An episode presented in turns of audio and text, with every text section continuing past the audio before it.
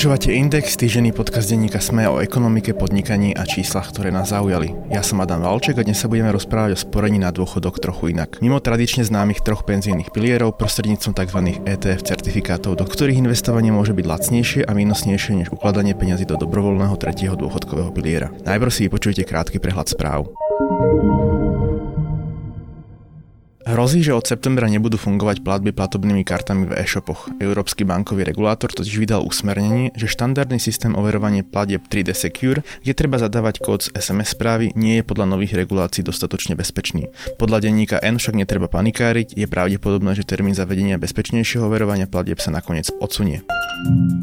Školské jedálne sa pripravujú na nápor stravníkov v súvislosti s rozšírením tzv. obedov zadarmo na žiakov základných škôl. Doteraz opatrenie platilo iba pre škôlkarov. Štát v skutočnosti prepláca iba náklady na potraviny. Jedálne teda budú od rodičov pýtať režijné poplatky, môže ísť o sumu od 10 eur vyššie. Predanie Exisport majú nového majiteľa, ktorý však neprevzal záväzky po tom starom. Reklamácie a staré zle vybavené objednávky teda treba riešiť s inou firmou, ktorá však smeruje do konkurzu. Viac podobných správ nájdete na webe sme.sk. Música Nielen bambusové ponožky, žiletky či výhodnejšie tarify od mobilného operátora sa predávajú cez telefonický marketing. Čoraz častejšie sa ozývajú spotrebitelia, ktorým volá investičná spoločnosť a ponúkala im možnosť investovať do slovenských firm dlhopisov alebo tzv. ETF certifikátov. Práve tomuto druhému investičnému nástroju sa budeme venovať v dnešnej epizóde podcastu Index. Čo sú to ETF certifikáty? Sú skutočne vhodnou alternatívou k dôchodkovému sporeniu pre pasívnych investorov, lajkov?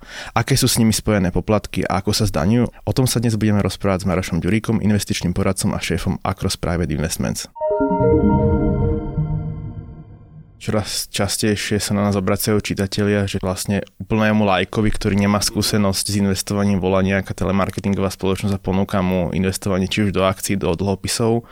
Prečo je to čoraz populárnejšie? Ako sa má človek zachovať, keď mu volá niekto, kto sa predstaví ako investičná spoločnosť? Tak tá popularita asi súvisí s úrokovými sadzbami, ktoré dnes sú na trhu. To znamená, že dnes ľudia, ak majú peniaze uložené v banke, tak dá sa povedať, že nič nezarobia, preto vlastne hľadajú aj oni možno, že aktívne e, možnosti, ako, ako v podstate lepšie zhodnotiť svoje peniaze. No a druhá vec, ktorá tu veľmi významne ovplyvňuje vlastne správanie sa investorov, je inflácia.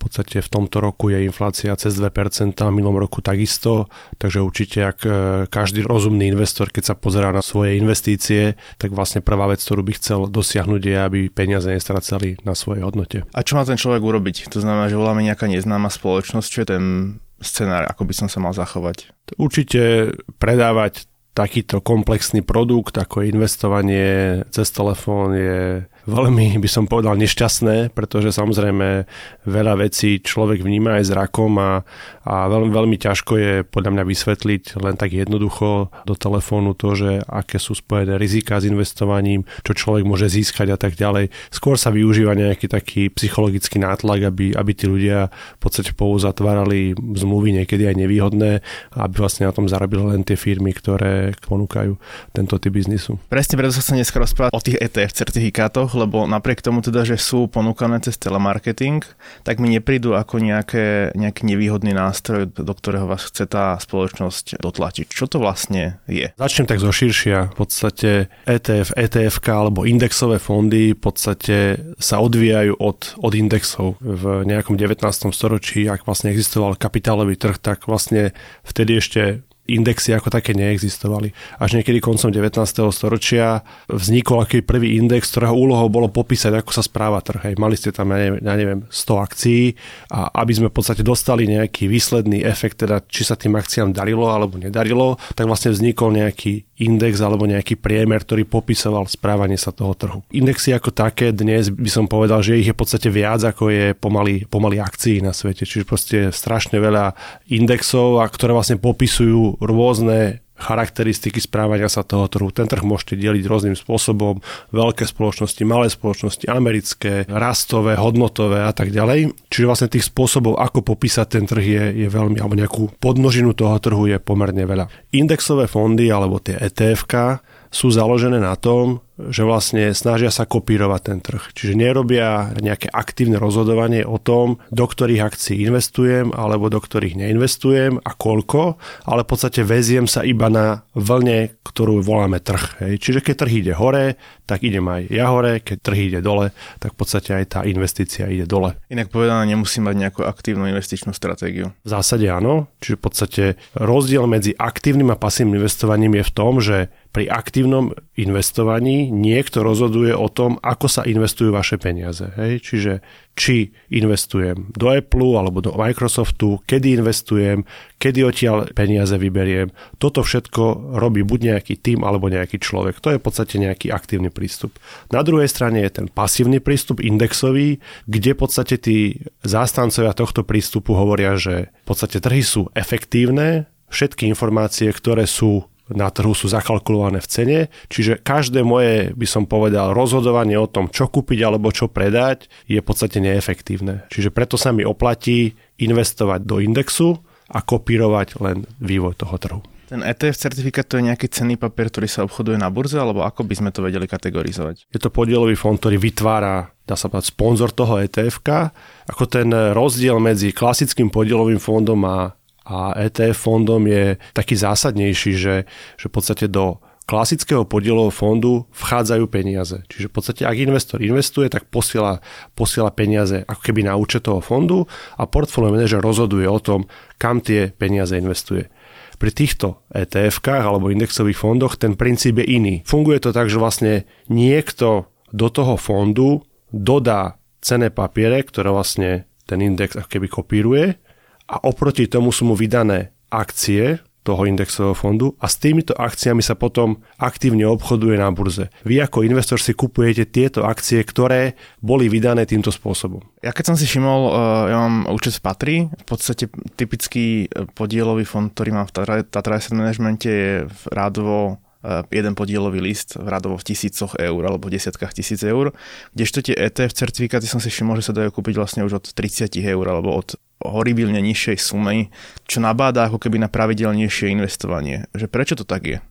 Závisí to od každého správcu, akú má, akú má filozofiu. Možno, že aj to na akých investorov je ten fond zameraný, ale v zásade tie ETF fondy alebo indexové fondy, ako ich v podstate môžem skrátke volať, sú naozaj prístupné pre drobných investorov, tie ich, by som povedal, nominály sú niekedy rádovo v desiatkách eur. Samozrejme sú aj indexové fondy, kde ja neviem, sú to rádovo stovky eur, ale tak v podstate väčšinou sa snažia, snažia tie spoločnosti uvádzať také, také indexové fondy, aby ten nominál bol relatívne nízky keď to podsluchať počúva, tak sa určite opýta, že teda chcel by som to vyskúšať, že kde sa to kupuje, že kam mám prísť, aby som si to mohol kúpiť. Myslím si, že dá sa obrátiť na obchodníkov s cenými papiermi, ktorí majú podľa mňa najbližšie k týmto indexovým fondom, pretože všetky, ja neviem, veľké, veľké banky alebo aj nejaké privátne banky sa snažia skôr orientovať na nejaké svoje produkty, svoje podielové fondy a toto je na poličke niekde v nejakom treťom, štvrtom rade. My sme začali vlastne tou otázkou a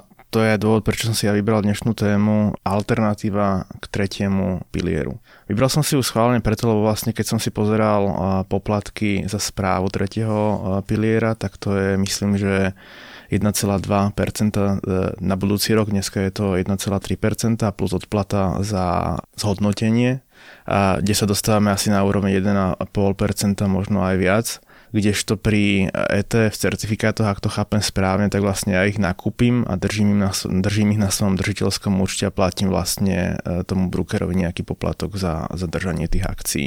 Čo je teda podľa toho, ktorého som výrazne, výrazne menej. Chápem, či tam tú situáciu správne? V zásade áno, lebo ten, ten princíp aktívne investovanie versus pasívne spočíva v tom, že toho aktívneho manažera alebo ten tým musíte platiť. A jedna zo zložiek, na ktorú sa v podstate v úvodzovkách investori skladajú, je to, že, že áno, dôverujú tomu manažerovi, že dokáže zhodnotiť ich peniaze a za to samozrejme si ten manažer vypýta peniaze. Na druhej strane, ak máte prístup pasívny, kde v podstate iba kopírujete index, tak samozrejme tam nemáte nejaké extra vysoké náklady s tým, že aby ste ten index kopírovali. Preto si vlastne indexové fondy môžu dovoliť v podstate oveľa nižšie poplatky. V zásade priemerný akciový fond stojí niekde na úrovni asi 1,5% a indexový fond 0,3%, čiže je to vlastne 5 krát menej. Keď sa pozrite na tú situáciu na Slovensku, ten tretí pilier, tým, že je tam v podstate málo ľudí, tak povediac, a nemá takú palebnú silu, tak tie poplatky sú napríklad vyššie ako pri druhom pilieri. Čo je podľa vás výhodnejšie pre človeka, ktorý si chce odkladať kvázi do tretieho piliera? Odkladať si ho to do DDSky alebo ísť do ETF certifikátu? Môj pohľad je, myslím si, že za dnešných podmienok jednoznačne radšej si investovať individuálne, pretože vlastne jediná taká zásadná pridaná hodnota toho tretieho piliera je v tom, že vám prispieva zamestnávateľ. Čiže to je ako keby váš extra výnos. Ale keď si pozrieme zhodnotenie tretieho piliera za neviem, 10 rokov dozadu a porovnáme to práve s indexovými fondami, tak ten rozdiel je obrovský. Hej. To sú v podstate desiatky percent, keď porovnám rovnakú stratégiu. Čiže otázka je, či sa mi oplatí investovať nejakú extra sumu do toho tretieho piliera nad nejaký príspevok môjho zamestnávateľa, alebo radšej si vytvoriť nejaké individuálne sporenie a sporiť si tam. Akože ak vám zamestnávateľ prispieva, asi je nezmysel v tejto chvíli v podstate to rušiť alebo možno, že nejakým spôsobom redukovať, ale v podstate ideálne je, je v podstate sporiť si ešte aj okrem toho tretieho piliera individuálne. S druhým aj tretím pilierom sa spája otázka daní. Vy ste to už načrtli, jednak príspevok zamestnávateľa, jednak vlastne tretí pilier je bol kedysi lepšie daňové zvýhodnený, dneska je to e, odpočítateľom položkou 180 eur. Ale vlastne dočítal som sa, že aj pri tých ETF certifikátov platí isté daňové zvýhodnenie, že ak ich držím, myslím, že viac ako rok, ak sa mýlim, tak neplatím daň. Správne? Áno, to je v podstate veľká výhoda indexových fondov, ktoré sú obchodované na burze alebo ETF-iek kde vlastne po roku od nákupu ste oslobodení od dane z príjmov fyzických osôb. Z výnosu alebo z čoho? Z, v podstate z výnosov, hej. Čiže akýkoľvek výnos tam dosiahnete, tak ten je oslobodený, oslobodený od dane. Samozrejme, ten výnos si môžete ponižiť o náklady, ale, ale v zásade, ak, ak tam máte, ja neviem, 2000-3000 eur výnos, tak v podstate nemusíte ho zdaňovať. Čo je naopak nevýhoda, môže niekto vnímať vlastne pri druhom a treťom pilieri. Obchádzam kvázi dedické konanie, lebo určujem, komu sa majú tie peniaze vyplatiť. Predpokladám, že pri ETF certifikátoch sa to správa asi ako cenný papier, ktorý vstúpi do majetkovej podstaty. Áno, áno tu si myslím, že asi by bolo dobré, aby sa zmenila aj legislatíva v oblasti dedenia. Hej, na Slovensku je veľmi ťažké niekoho vydediť, čiže ideálne je, aby sa aj v tomto smere tá legislatíva zmenila, aby toto nebola ako keby nejaká super extra výhoda druhého, tretieho piliera. Čo sa týka tých ETF-iek, je to trend týchto dní? Vy ste spomínali, že to už existuje veľmi dlho, ale ja mám pocit, že vlastne ako keby ten marketing fokusuje na ľudí možno v posledných mesiacoch. Indexové fondy sú zhruba 42 43-ročná záležitosť, čiže nie je to nejaká nová, nová vec. Indexové fondy sa začali rozvíjať hlavne v poslednom období v súvislosti s modernými technológiami. Pred pár rokmi bolo, tie indexové fondy neboli také, by som povedal, také sexy ako sú teraz mali relatívne vysoké poplatky, veľakrát tie indexové fondy fungovali takým princípom, že si nechávali dividendu a kopírovali len v podstate nejaký vývoj, vývoj akcií, čo bolo pomerne drahé kopírovanie indexu ale dnes s nástupom no, nových technológií to kopírovanie indexu je oveľa jednoduchšie, presnejšie a preto si vlastne môžu spracovské spoločnosti, ktoré vytvárajú indexové fondy, dovoliť napríklad aj uviesť e, indexový fond bez poplatkov. Hej. Čiže naozaj dnes tá, tie no, nové technológie umožnili prudký rozvoj indexového investovania a ja neviem, keď ešte pred roku 2008 bolo v indexových fondoch zhruba neviem, 700 miliárd dolárov, tak dnes sa blížime k 6 biliónom dolárov. Hej. Čiže ten rozvoj je naozaj masívny a je veľmi obľúbené indexové investovanie hlavne v Spojených štátoch amerických. Keď ste spomínali tie poplatky, ja sa k nim opäť vrátim, že vlastne e, povedal som, aké sú poplatky v tom treťom pilieri, ale teda som úplný nováčik, volá mi niekto a ponúka mi ETF, alebo teda idem do banky. Na aké poplatky sa mám pýtať, keď mi ponúkajú ETF? V prvom rade je potrebné zrátať, ak by som mohol posúdiť dve investície, všetky poplatky, ktoré sú spojené. Čiže áno, tretí pilier má nejaký manažerský poplatok, poplatok za, za výkonnosť a tak ďalej, ale vlastne aj pri indexovom investovaní môže sa, môže sa situácia, že platíte brokerovi nejaký poplatok, že platíte poplatok za správu toho portfólia, toho sporenia a tak ďalej. Čiže je potrebné si to samozrejme spočítať alebo nechať si to vysvetliť a nech vám to ten človek, ktorý vám to vysvetľuje, porovná na desiatich rokoch a tam v podstate je možné vidieť tie rozdiely. Ale určite niekedy sa môže, môže stať, že, že v podstate niekto vám ponúka indexový fond, ale vlastne hodí vám na to manažerský poplatok 1%, čo sa vlastne dostávate na úroveň toho tretieho piliera. Čiže veľmi dobre je potrebné naozaj rozlišovať medzi tým, aké tam sú poplatky, lebo samozrejme aj na tieto indexové fondy sa dajú nabaľovať nejaké ďalšie poplatky, ktoré možno tak nevnímate, ale nakoniec v konečnom sledku ovplyvňujú vlastne hodnotu vašej investície. Čiže keď vás medzi riadkami správne čítam, to riziko oproti tretiemu pilieru je to, že v treťom pilieri dostanem tabulku poplatkov, kdežto pri tom ETF to môže byť rozbité a úplne neviem identifikovať na prvú, že čo za poplatky tam môže byť. Presne tak. Treba si to samozrejme pozorne preštudovať a zrátať, koľko teda nakoniec zaplatíte, aby aj to sporenie do, by som povedal, lacných ETF-iek vás nevyšlo viac ako v treťom pilieri. Čo je e, pritom ten výnos? To znamená, že keď to vyberiem, tak sa predpokladá, že to bude mať vyššiu hodnotu, ako keď som to vstupoval áno, správne? Áno. A z neho teda to nezdaňujem. Presne tak. Ten, ten rozdiel medzi vstupom a, a výstupom podstate akýkoľvek výnos, hej. čiže nepozerá sa tam na náklady, lebo v podstate tie náklady, ktoré, ktoré alebo môžete si tam odrátať aj tie náklady, ale v podstate ten výnos je oslobodený, čiže čokoľvek z toho dosiahnete po roku, tak e, nemusíte zdaňovať a nemusíte z toho platiť zdravotné odvody. Možno, že, možno, že ešte sa môžeme tak pobaviť trošku filozoficky o tom, o tom pasívnom a aktívnom investovaní. Cieľom toho indexového investovania je čo najefektívnejšie preniesť výnos toho trhu do peňaženky investora. Čiže preto tie poplatky sú, sú nízke, preto vlastne sa tie spoločnosti snažia čo najvernejšie kopírovať index, lebo ukazuje sa roky dozadu, že aktívni manažeri, ľudia, ktorí rozhodujú o tom, že kam investovať, ako investovať, hoci v disponujú veľkými týmami analytikov, nedokážu tento index prekonať. Respektíve veľmi malá skupina ľudí dokáže prekonať takýto index. Čiže to je taká, by som povedal, kríza dnes. Hovorí sa veľmi o, o pasívnom investovaní versus aktívnom. Oni sa navzájom potrebujú, hej? čiže nemôže stať situácia, že bude len pasívne investovanie, lebo čím bude viac pasívneho investovania, tým bude viac priestoru pre ľudí, ktorí budú hľadať podhodnotené tituly, ktoré budú hľadať nejaké anomálie na trhu a tí potom samozrejme z toho budú benefitovať. Keď zoberiem celý trh dnes, je trhová kapitalizácia akcií celosvetovo je zhruba 80 biliónov dolárov a v etf je dnes 6 biliónov dolárov. Ešte keď zoberiem dlhopisový trh, na dlhopisovom trhu je 110 biliónov dolárov. Čiže podstate ten trh je naozaj veľmi veľký a tie etf si dnes ešte z toho trhu uchmatli relatívne malý, malý priestor. Uvažuje sa, že naozaj v horizonte pár rokov sa tá situácia môže vyrovnať, že v podstate naozaj bude viac investorov náchylných investovať pasívne.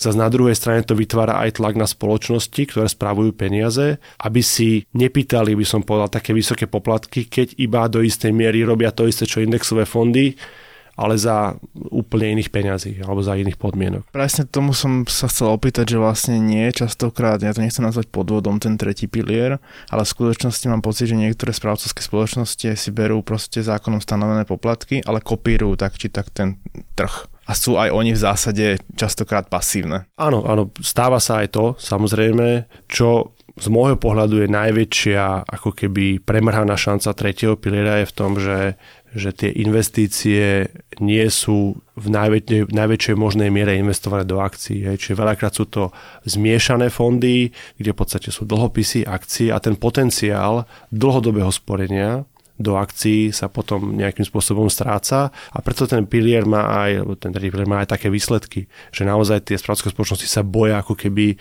investovať viacej do, viacej do akcií, ako ja to aj chápem na jednej strane, lebo Videli sme to aj na konci minulého roka, preblesklo správami zo pár informácií, že ste mi prerobili peniaze a tak ďalej. V decembri samozrejme padli trhy, ja neviem, 10%, ale keď sa ten človek pozrel, ja neviem, vo februári na účet, tak samozrejme už to, už to bolo naspäť, už mal v podstate ten jeho, tá jeho hodnota účtu bola, bola vyššia. Čiže celé je to o tom, že vysvetľovať ľuďom, že áno, ak chceš zarobiť viacej, mal by si investovať do akcií, ale samozrejme, čím viac si v akciách, tým sa môže stať pravdepodobnejšie, že v podstate, keď príde nejaká kríza, alebo tak v podstate tá hodnota tvojho účtu poklesne. Ale je to stav, ktorý je do istej miery dočasný. Vždy doteraz tá situácia sa vrátila, či už v roku 2008, 2000, alebo v 70. rokoch, alebo keď zoberieme veľkú hospodárskú krízu, tak v podstate vždy tie trhy sa vrátili a začali v podstate nejakým spôsobom rásť. Ja som ešte len v krátkosti na začiatku spomenul rôzne firemné dlhopisy, ktoré sa ponúkajú tiež cez celý telemarketing.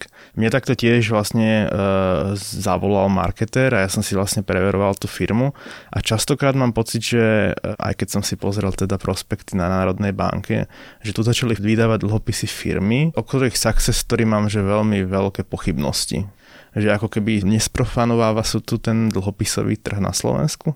Či je to trend akože medzinárodný?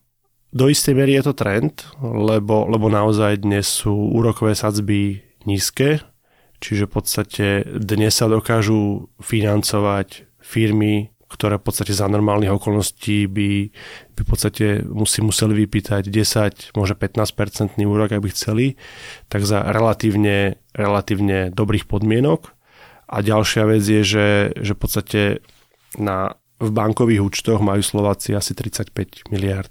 Čiže v podstate je odkiaľ ako keby brať a preto vlastne, čo sme sa bali na začiatku, že je tu inflácia, sú tu nízke úrokové sadzby, tak vlastne investori sú náchylnejší investovať do takýchto, do takýchto projektov, aj do takýchto spoločností, čo samozrejme neznamená, že tam nie sú s tým spojené rizika. Hej. Za každou takouto firmou je nejaký príbeh, je nejaký podnikateľský plán, či, je, či vyjde alebo nevyjde, tak v podstate závisí samozrejme na okolnostiach a je veľmi ťažké niekedy posúdiť, či tá firma samozrejme má nejakú perspektívu, či bude schopná tie peniaze vrátiť alebo vyplácať nejaký pravidelný kupón pre bežného investora.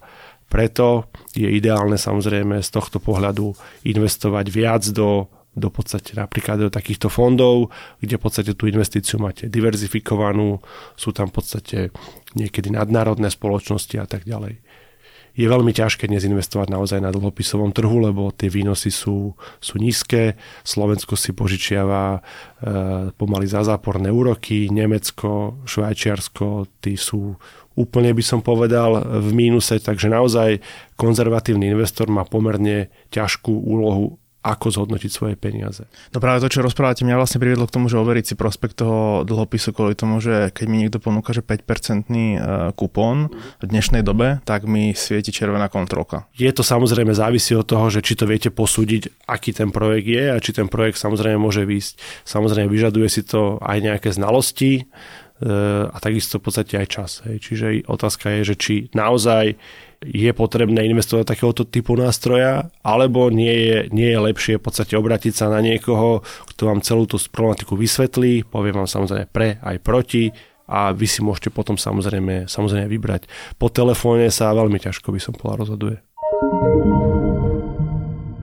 Ak teda zhrniem všetky dnešné odporúčania, tak určite, ak sa vám ozve nejaký telemarketer a ponúka vám investovanie do ETF alebo do firemných dlhopisov, tak sa určite netreba rozhodovať e, v tej chvíli a rozhodne neuzatvárať obchody e, telefonicky, ale nechať si veci vysvetliť alebo poslať e, do e-mailu. Ale ako sme sa dneska dozvedeli, tak určite ETF certifikáty sú alternatíva k dnešnému tretiemu dôchodkovému pilieru sú istý, istým spôsobom aj daňovo výhodné, keď ich držíte viac ako rok, tak neplatíte vlastne e, daň z výnosu. Sú likvidnejšie než tretí pilier, pretože z tretieho piliera môžete peniaze vyberať iba raz za čas, to reguluje zákon, kdežto v podstate tie ETF certifikáty viete predať kedykoľvek.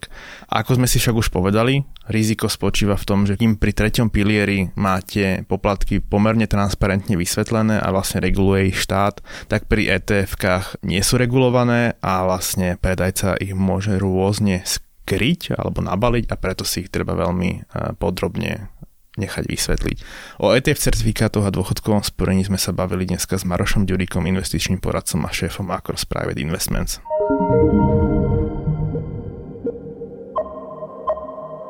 Podcast Index vychádza každý týždeň vo štvrtok. Prihláste sa na jeho odoberanie vo svojej podcastovej mobilnej aplikácii na platformách Google Podcasty, Apple Podcasty alebo Spotify. Všetky diely, ako aj odkazy na témy, o ktorých hovoríme, nájdete na adrese sme.sk lomka index. Ak sa vám podcast páči, môžete ho ohodnotiť. Ak nám chcete poslať pripomienku, môžete sa pridať do podcastového klubu Sme na Facebooku alebo nám napísať e-mail na adresu index.sme.sk.